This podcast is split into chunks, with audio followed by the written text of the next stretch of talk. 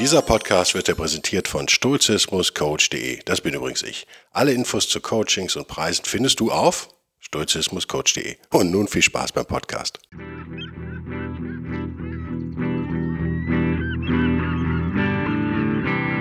wilde Stoiker. Moderner Stoizismus für ein gutes Leben.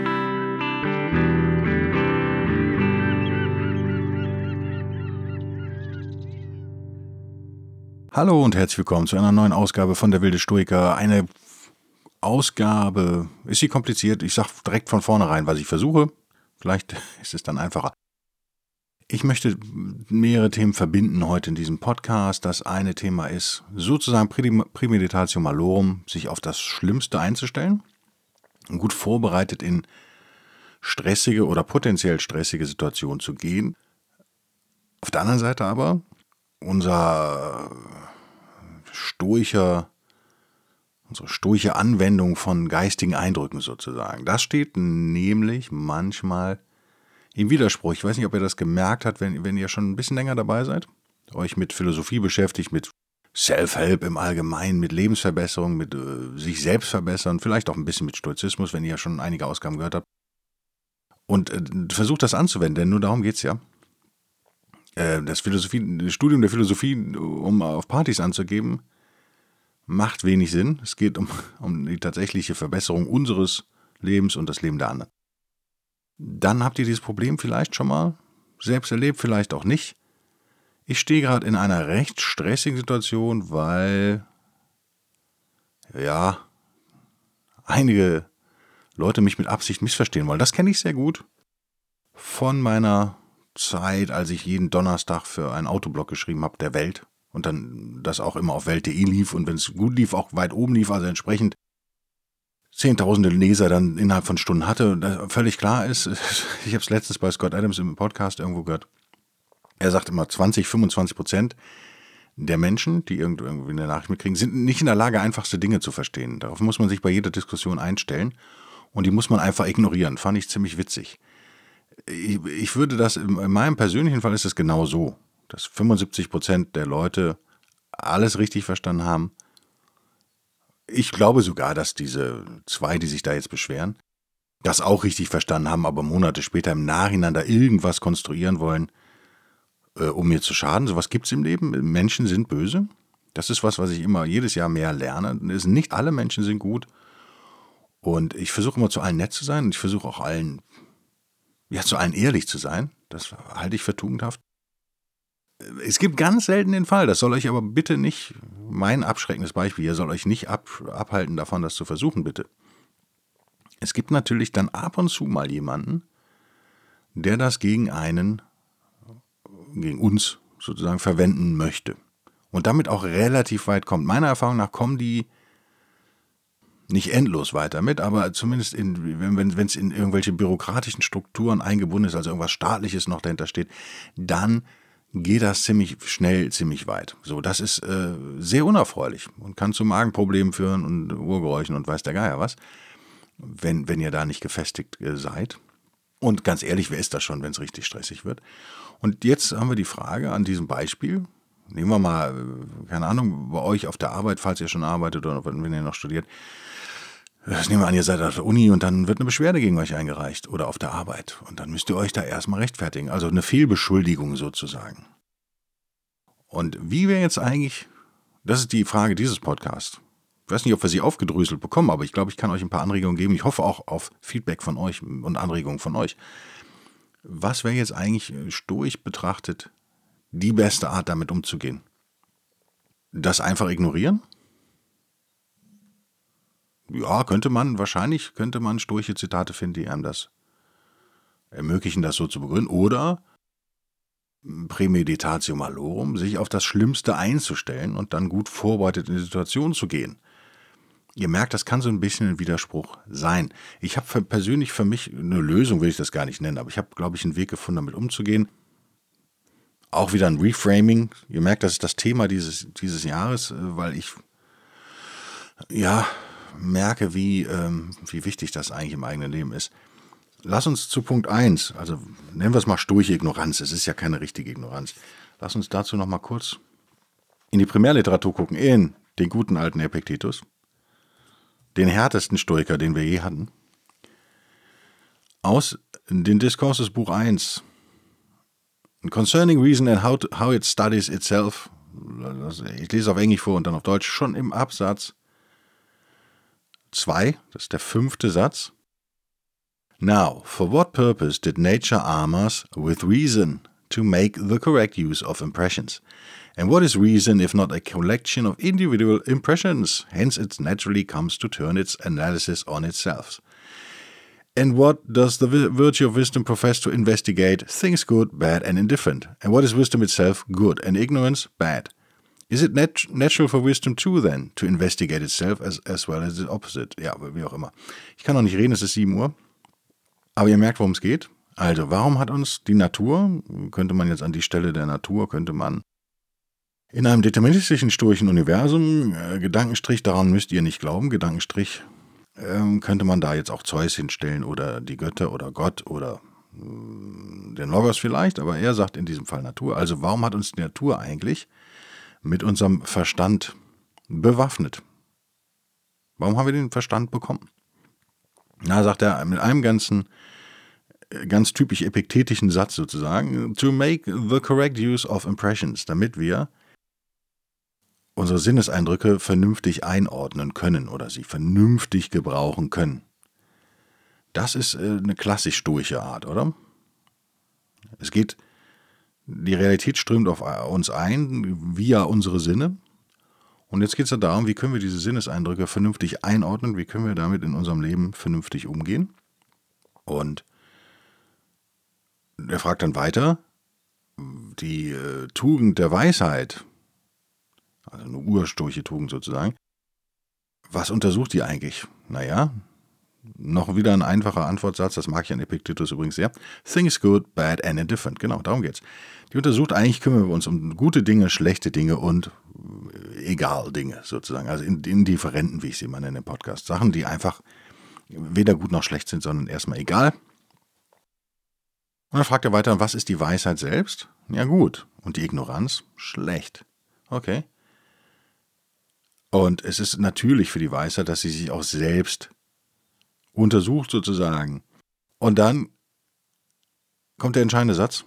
Therefore the in der, Satz 7 sozusagen, dritter Absatz. Therefore the first and, and most important duty of the philosopher is to test impressions, choosing between them and only deploying those that have passed the test. Also die wichtigste Aufgabe, die erste und wichtigste Aufgabe eines Philosophen, also auch von uns allen, ist es, unsere Sinneseindrücke mal zu analysieren, zu testen und sie einzuordnen sozusagen in gut, schlecht und indifferent und nur die zu benutzen, die den Test bestanden haben. So, soweit Epiktetus. Das wäre das, was ich eben mit stoischer Ignoranz so ein bisschen böswillig bezeichnet habe. Natürlich ist es keine Ignoranz, sondern wir stehen vor einer Situation, eben um bei unserem fiktiven, wohlgemerkt Beispiel zu bleiben, ein junger Student wird vielleicht von einer Studentin beschuldigt, irgendwas gemacht zu haben oder irgendwas gesagt zu haben in einem Seminar oder bla bla bla bla bla. Und es geht dann an eine offizielle Beschwerdestelle. Sowas gibt es ja in allen bürokratischen Strukturen und auch in großen Unternehmen. Und dann hat er erstmal Ärger, ob das jetzt nur stimmt oder nicht. Was wäre hier der Sinneseindruck sozusagen? Also was, wie, wie kann er sich jetzt verhalten? Gute Frage, oder? Der Sinneseindruck ist, ist, ist ja, äh, wow, da kommt Ärger auf mich zu. Und dann kommt vielleicht noch äh, offizielle Einladungen und äh, keine Ahnung, also E-Mails und Briefe und hast du nicht gesehen. Es sind emotional dann äh, belastende Situationen. So belastende Situationen gehören natürlich zum Leben dazu. Durchleben wir alle mal von Zeit zu Zeit. Ist das jetzt gut oder schlecht oder ist es indifferent? Gute Frage, oder? Stoisch betrachtet könnte man sagen, naja, also eine ganz einfache logische Analyse und der Vorgehensweise, denn ihr wisst, darum geht es, um, um besseres Leben geht es hier in diesem Podcast, eine Lebensweisheit, nicht eine philosophische Weisheit, die in Lehrbüchern stattfindet, die interessiert mich erstmal überhaupt nicht, wenn sie nicht anwendbar ist. Wie wäre jetzt ein, ein stoischer Weg daran zu gehen?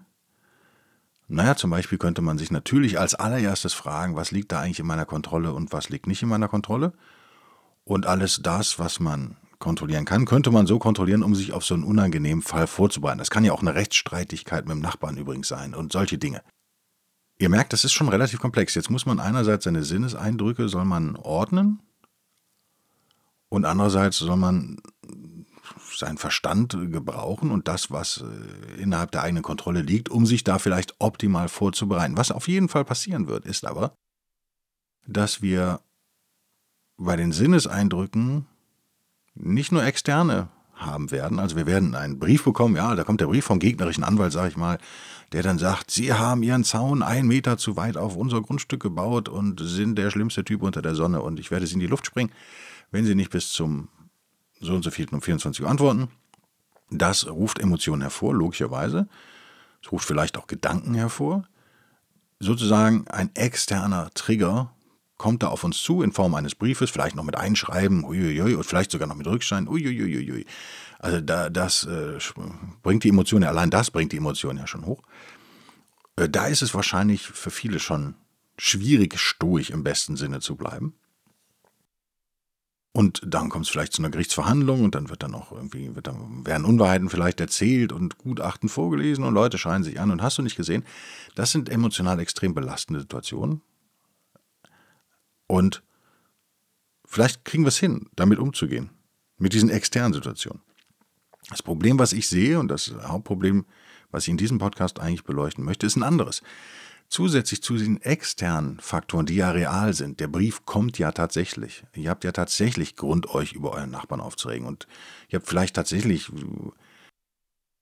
die Notwendigkeit, darauf in irgendeiner Form zu reagieren und darüber nachzudenken. Aber gleichzeitig geht so, wie man so, äh, glaube ich, in den 90ern hat man das gesagt, das Kopfkino los.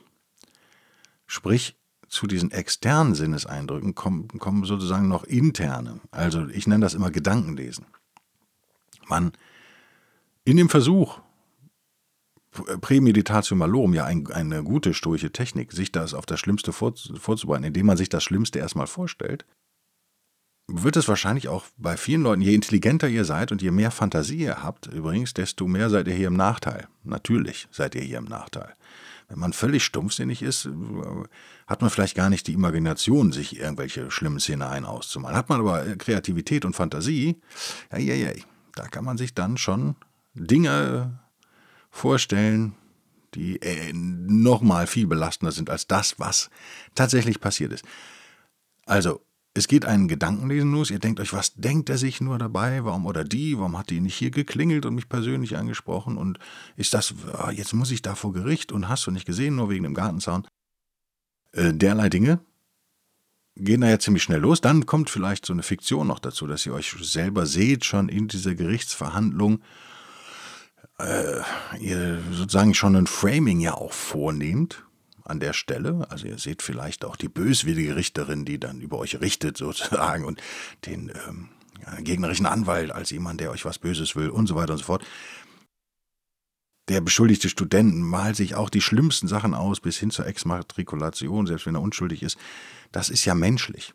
Das ist menschlich, aber es ist halt auch total schwierig und problematisch, wie ich finde. Man, und ich mache diesen Fehler übrigens auch. Also ich halte es wirklich für menschlich.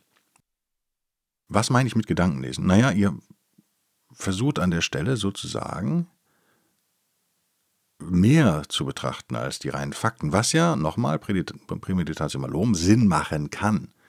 Ihr hinterfragt die Motivation. Warum kriege ich jetzt eigentlich so einen Brief? Oder warum hat die Frau nicht direkt mit mir gesprochen? Warum rennt die sofort zu ihrem Anwalt? Ich hätte den Zaun noch umgesetzt, wenn man mich gefragt hätte und so weiter und so fort.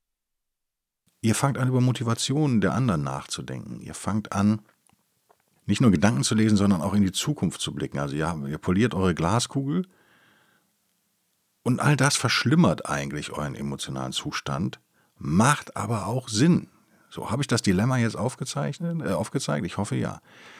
Wir haben also eine, eine Tätigkeit, eine geistige Tätigkeit, die auf der einen Seite totalen Sinn macht, um euch äh, abzuhärten gegen das, was da kommt, das Schlechte, was da kommt, was definitiv kommen wird in jedem Leben, von jedem Menschen auf dieser Welt, werden diese Tage passieren. Und wir stellen uns darauf ein, und in dem Fall haben wir sogar schon eine konkrete Drohung im Raum stehen. Die Ehefrau wird bei, bei, bei der Scheidung von ihrem Ex-Mann bedroht. Das ist eine konkrete Geschichte. Da kommen Briefe, man weiß nicht, muss ich das ernst nehmen oder nicht. Erfinde ich jetzt auch, ja, Logo. Aber natürlich wird sie dann darüber nachdenken. Natürlich wird ein Kopfkino bei ihr losgehen. Ich mag das Wort nicht, das klingt echt so 90, aber ich habe jetzt im Moment kein besseres. Ich nenne es immer Gedankenlesen auf der einen Seite. Man wird sich, was, was soll das jetzt? Man macht sich wahnsinnig Gedanken über die anderen.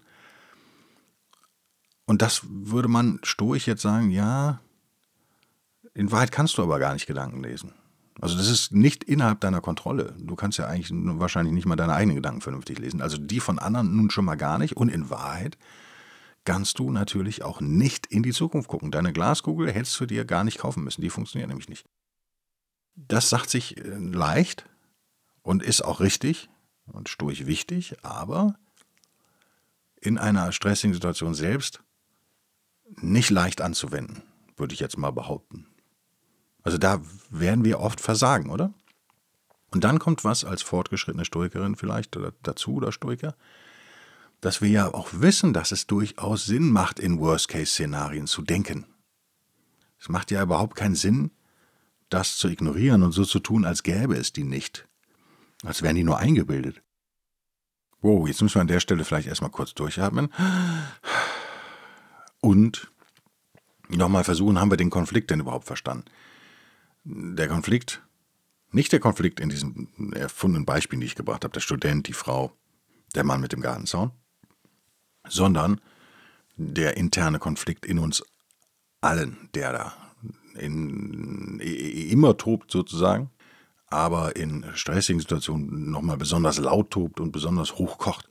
Der Konflikt nämlich zwischen einerseits sich vorzu dem Versuch, sagen wir es mal so, ganz vorsichtig, dem Versuch, sich vorzubereiten auf künftige negative Situationen, indem man sich da möglichst gut drauf einstellt. Und dazu nimmt man natürlich Techniken wie Gedankenlesen und in die Zukunft schauen. Und man stellt Hypothesen auf und äh, rät und äh, ja, nutzt seine Imagination im weitestgehenden Sinne. Vielleicht an der Stelle auch sinnvoll. Und auf der anderen Seite die negativen Folgen dieser Imagination. Nochmal verstärkte Ängste und, und nochmal äh, deutlich aufgedrehter Stress, nochmal äh, Psychosomatiken vielleicht, die dann hochkochen, die gar nicht hochgekocht wären, wenn man nur die Fakten betrachtet hätte. Und jetzt ist, sind wir an der entscheidenden Stelle, eigentlich in einem echten stoischen Leben oder einem Leben, was sich an Stoizismus so ein bisschen wenigstens ausrichtet, ein modernes Leben, was wir alle führen. Was wir, mit wir meine ich mich und euch, Leute, die motiviert sind, das Beste aus diesem Leben zu machen und sich selbst zu verbessern und sich auch kritisch zu hinterfragen. An der Stelle wird man wahrscheinlich so hin und her tendieren. Man wird also, wenn man zum Beispiel zum ersten Mal von der Dichotomie der Kontrolle hört, wird man auch richtig, richtigerweise, wird man sich vielleicht dabei erwischen, dass man gerade emotional so ein bisschen durchdreht oder ein bisschen aufdreht zumindest. Und sich dann fragen, äh, macht das überhaupt Sinn? Du hast es doch gar nicht unter Kontrolle. Dann besteht natürlich die Gefahr, dass erstmal der gute Effekt eintritt, dass man ruhiger wird und nicht mehr so gestresst ist, aber es besteht natürlich die Gefahr, dass man aufhört, über die Situation nachzudenken. Was ja gut ist, wenn man nicht konstruktiv nachgedacht hat. Also das ist ja ein Mittel, um Emotionen, negative Emotionen runterzukochen oder äh, kann man, kann man sagen, runterkochen, abzukühlen wäre das Beste, war das, das Wort, was ich gesucht habe. Das ist ja total sinnvoll. Dann hört man vielleicht, keine Ahnung, beim wilden Stoiker, Ausgabe X, hört man auf einmal was von Premeditatio Malorum. Man hört was davon, dass es aus stoischer, philosophischer Sicht Sinn macht, teilweise in Worst-Case-Szenarien zu denken. Und dann vergisst man die Dichotomie der Kontrolle wieder. Also vielleicht ist das auch so ein Widerspruch, den ich manchmal emotional, wo gemerkt, wir reden heute viel über Gefühle oder eigentlich reden wir nur über Gefühle, einerseits die Dichotomie der Kontrolle, beruhigt den Geist, beruhigt die Gefühle, aber kann auch natürlich an der Stelle vielleicht, so wie ich es, vielleicht verstehe ich sie auch völlig falsch, ich warte auf eure Belehrungen dann und nehme die mit Freuden entgegen, kann ein bisschen lähmend wirken, kann uns ein bisschen ähm, passiv machen. Ja, habe ich ja eh nicht unter Kontrolle, mache ich also nichts. Das ist nicht sinnvoll.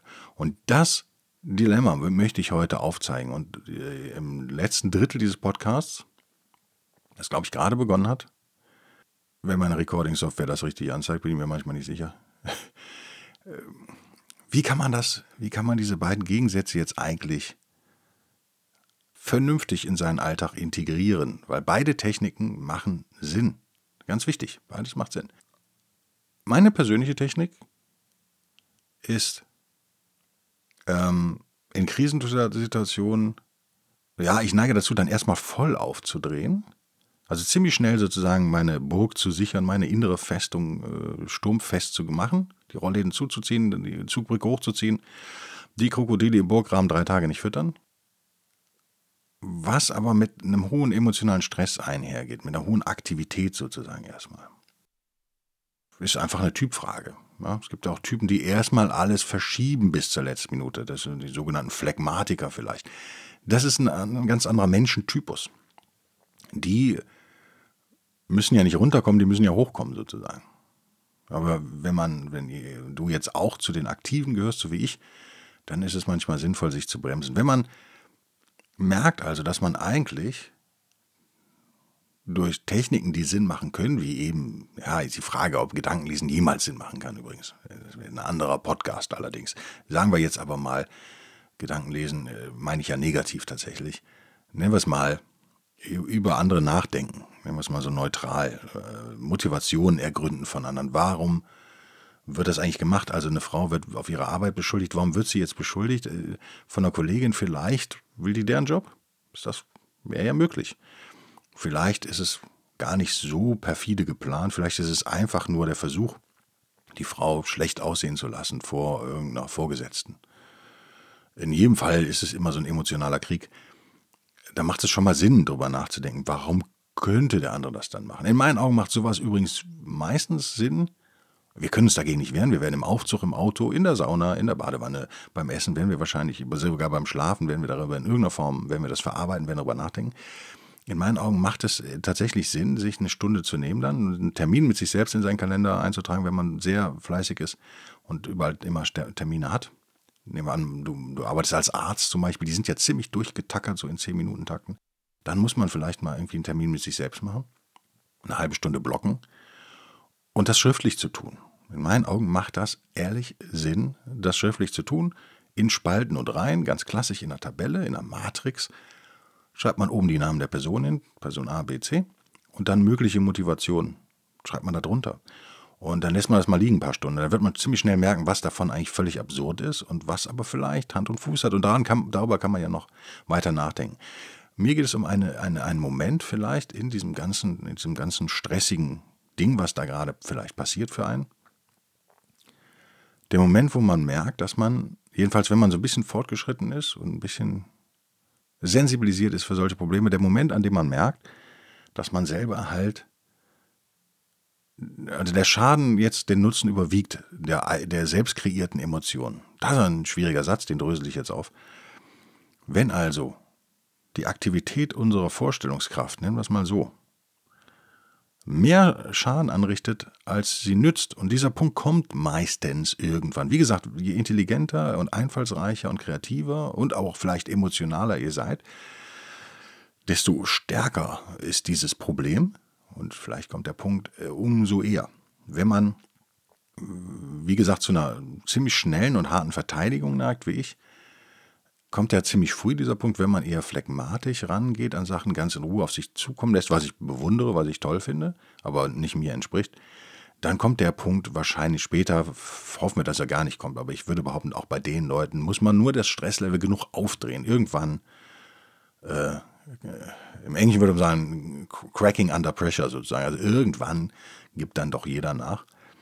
Das äh, ist jedenfalls meine Erfahrung. Dieser Punkt kommt, an dem dieses ganze Gedenke und Gefühle, was wir da erleben, was in unserem Kopf passiert, unbewusst, unbewusst, alle Emotionen, die entstehen, nicht mehr dazu dienen, uns auf eine Situation wirklich optimal vorzubereiten, sondern uns schwächen. Also, es macht zum Beispiel keinen Sinn, wenn man ein geübter und analytischer und scharfsinniger Denker oder eine Denkerin ist, immer wieder die gleiche Situation durchzukauen, ohne dass neue Fakten dazukommen. Das macht einfach keinen Sinn. Also wenn man jetzt zehnmal über einen Sachverhalt nachgedacht hat und zehnmal zum gleichen Ergebnis kam, obwohl man wirklich sauber gedacht hat und vielleicht sogar schriftlich sich die wichtigsten Argumente aufgeschrieben hat, die Pros, die Cons und hast du nicht gesehen, da macht es keinen Sinn, jetzt nochmal ein elftes Mal drüber nachzudenken.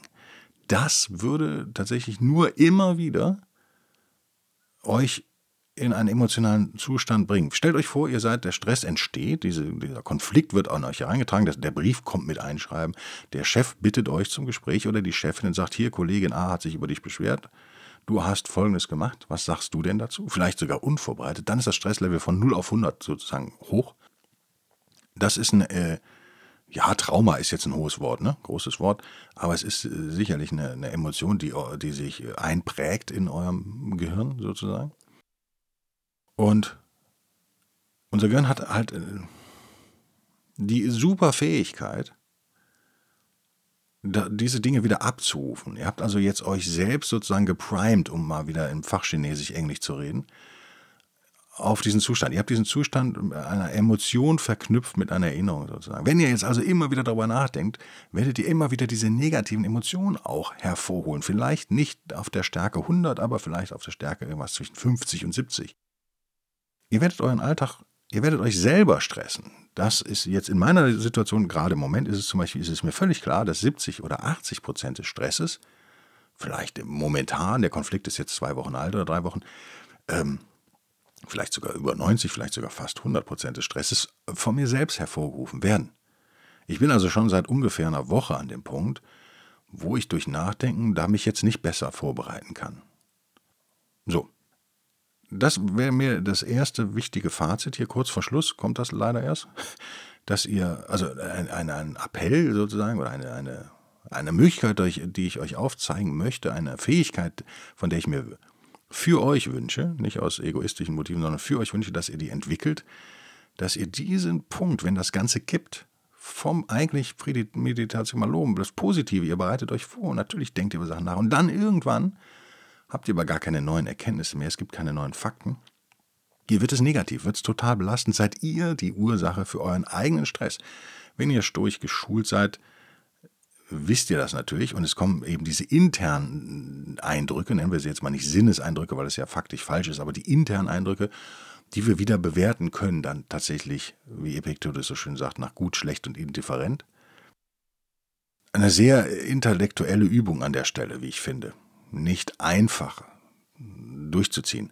Meine Methode, wenn es denn wirklich zu stressig wird, ja, das kann ja alles möglich sein. Euch steht eine Operation bevor, die vielleicht auch Nebenwirkungen haben kann. Oder jede Operation hat ja eine gewisse, gewisse Gefahr in sich und ihr seid vielleicht ein ängstlicher Mensch. Und dann kann es sein, dass ihr das überdramatisiert und ihr habt noch zwei Wochen bis zur OP und eine Woche macht es vielleicht Sinn oder ach, vielleicht noch nicht mal, vielleicht macht es zwei Tage Sinn, und, darüber nachzudenken, wie kann ich da emotional mit umgehen oder nicht. Was kann, muss ich eigentlich tun? Woran muss ich denken? Ja, 24 Stunden vorher nichts essen, bla bla bla. Sowas.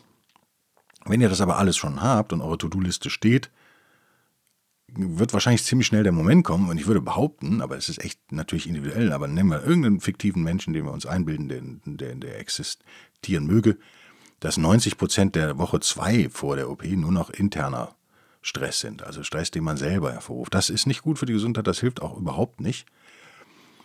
Und an der Stelle, egal, bei allen Beispielen, die ich jetzt erfunden habe, der Student, der Mann mit dem Zaun, die Frau, die gemobbt wird im Job und der Mensch mit der OP, macht es Sinn, einen knallharten Stopp zu machen. Ich finde, manchmal reicht da nicht diese intellektuelle stoische Übung sozusagen zu sagen, okay, wie stehe ich denn diesen Sinn, Sinneseindrücken gegenüber? Mein Hegemonikon, wie, wie lehne ich die ab, lasse ich die zu? Äh, Discipline of Assent hatten wir auch schon mehrmals im Podcast. Disziplin der Zustimmung. Das ist alles total sinnvoll in einer ruhigen Minute. Wenn ihr aber gerade emotional aufgewühlt seid, braucht es manchmal den Vorschlaghammer. Und mein Vorschlaghammer Reframing sozusagen, oder das, das, kein, das selber ist kein Reframing, aber der kann der Beginn eines Reframings sein, ist es, sich einfach selber mal Stopp zu sagen. Es kann sogar helfen, das mache ich manchmal, dass ich mir ein Stoppschild vorstelle. Warum ist das hilfreich?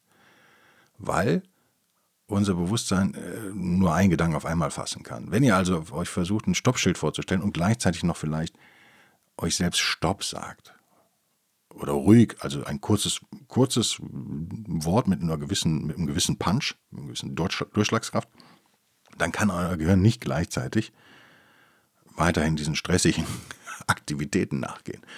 Es ist fast unmöglich, sich gleichzeitig was Schlimmes vorzustellen und sich das Stoppschild vorzustellen. Das ist sozusagen äh, so eine emotionale, geistige Vollbremsung, die ich an dieser Stelle, wen es interessiert, ja, ich kann nur empfehlen, das mal zu probieren. Und dann, im Anschluss an diese Vollbremsung, diese stressige Situation erstmal voll beenden. Ja, voll auf die Bremse latschen und dann mithilfe der Discipline of Ascent und der Dichotomie der Kontrolle nochmals hinterfragen, was war das eigentlich gerade, was ich da gemacht habe. Und auch sich ruhig einmal sagen, mache ich gerade wieder Gedankenlesen? Schaue ich gerade wieder, also ironisch wohlgemerkt, ja. Bin ich gerade wieder ein Gedankenleser? Bin ich gerade wieder ein, äh, ein Wahrsager? Eine Wahrsagerin? Schaue ich in die Zukunft? Und darüber dann zu lachen und zu sagen, das macht überhaupt keinen Sinn. Und nett zu sich selbst zu sein, zu sagen, du hast dich optimal vorbereitet. Es ist alles gesagt, es ist alles durchdacht. Was kannst du denn jetzt Schönes machen? Um das aber machen zu können, um so produktiv sein zu können in einer Stresssituation, glaube ich, ist es manchmal sinnvoll, so eine Vollbremsung, so eine emotionale erstmal hinzulegen. Bevor man wieder langsam, um bei, dem, bei, dem, bei der Autometapher zu bleiben, bevor man wieder langsam einkuppelt und Gas gibt und das Lenkrad vielleicht komplett nach links dreht, damit man eine Kehrtwende machen kann. Wenn ihr gerade Fullspeed unterwegs seid, mit 300 km/h, das Lenkrad rumzureißen, ist nicht so besonders sinnvoll im Auto und ist auch, glaube ich, nicht erfolgsversprechend im echten Leben. Wenn ihr gerade einen Bub gehört habt, dann ist das, weil ich hier immer noch extrem improvisiert arbeite und das Studio noch nicht fertig ist, das neue. Und mein Mikro, ein sehr gutes Mikrofon, auf einem Karton eines Spieles steht, ein, ein Pappkarton eines Spiels, was ich mit meinem Sohn früher immer gespielt habe. Ja, und da bin ich gerade mit dem Fingerchen gegengekommen beim Versuch, meine Maus zu greifen. Ähm, ihr merkt, es ist hier Work in Progress. Es ist wildeste Improvisation. Mir ist eigentlich nur der Sound wichtig für euch, dass ihr einen geilen Sound habt am Ende. Ich, den, den habt ihr mit Sicherheit, weil das Equipment ist, ist gut. Und der Bediener ist nicht komplett unfähig mittlerweile. Die kriegst du halbwegs hin. War das ein komplizierter Podcast? Boah, keine Ahnung. Mir war es wichtig, das mal zu sagen, weil irgendwie ich merke, dass die Emotionen echt hochkochen nach jetzt anderthalb Jahren oder was, Corona-Pandemie, merke ich auch, dass Leute sich über Sachen aufregen, von de, also viele Leute, von denen ich behaupten würde, es hätten sie vor anderthalb Jahren noch nicht. Und man merkt halt auch, wie jetzt hier im Norden gibt es ja keinen Lockdown mehr, schon länger nicht mehr, wir können ganz normal einkaufen, alles. Äh, seit Wochen, äh, wie die Laune hier besser wird und die Leute wieder entspannter sind und nett sind. Und Fremde sich auf der Straße grüßen, wie es sich gehört, wie ich finde. Eine schöne An- äh, wie sagt man, eine schöne Sitte hier im hohen Norden, die ich aus dem hektischen Großraum, Ballungsraum Rheinland-Ruhr nicht so kenne, ehrlich gesagt. Da würde man, wenn einen einer grüßt, dann würde man dem, würde man denken, was will der Psycho von mir? Hier ist es so, ja, moin. Man grüßt sich. Finde ich gut. Macht das Leben für alle besser. Darum geht's im Stoizismus, darum geht's in diesem Podcast. Ich bedanke mich für euer Zuhören. Ich habe hoffentlich eure Geduld nicht allzu sehr strapaziert. Drei Minuten überzogen, sagt mein, mein, meine Recording-Software. Vier Minuten jetzt. Mein Gott. Bedanke mich für eure Mails und Kommentare. Es kamen einige interessante auch über, über äh, YouTube. Einer hat mir einen logischen Fehler in einer Gedankenkette unterstellt und sich dann nachher dafür entschuldigt, meint, es war seine eigene Schuld, er hat es nicht durchdacht. Ich bin mir nicht ganz sicher. Vielleicht habe ich hier auch einen Fehler gemacht. mein lieber ähm, Zuhörer. Äh, ich werde das nochmal in Ruhe mir durch. Es kann echt sehr gut sein, dass ich logische Fehler mache. Und wenn ihr das merkt, dann sagt mir bitte Bescheid. Das ist super gut. Also, ähm, werde ich mir nochmal in Ruhe durchlesen, wer da von uns beiden recht hat. In jedem Fall werden wir beide schlauer durch so eine Kommunikation, oder? Mehr kann man nicht erwarten. Ich bedanke mich für eure, euer Feedback und euren Support auf PayPal, Patreon, äh, buymeacoffee.com und Locals. Locals entwickelt sich ja für einige Leute bei mir überhaupt nicht. Ich habe doch einige Follower tatsächlich, aber nur einen Supporter den Delta Bravo, der gnadenlos das durchzieht, ein knallharter Supporter ist, meiner Podcasts. In den USA beobachte ich gerade, dass Locals sich gut entwickelt. Jedenfalls meine ich das zu beobachten. Und so eine Alternative gerade wird für einige tatsächlich auch zu Facebook und so weiter, weil das einfach äh, das Trolling da auch noch nicht so ausgeprägt ist. Also es gibt noch wenig unangenehme Leute auf Locals tatsächlich. Also viel weniger ist ja auch klar bei einer relativ jungen Plattform. Ist es, glaube ich, normal. Das wird dann in fünf Jahren wahrscheinlich, wenn das Ding weiter so wächst, auch völlig anders aussehen. Wir werden sehen. Vielen Dank jedenfalls an euch und eine geile Woche. Bis denn. Tschüss.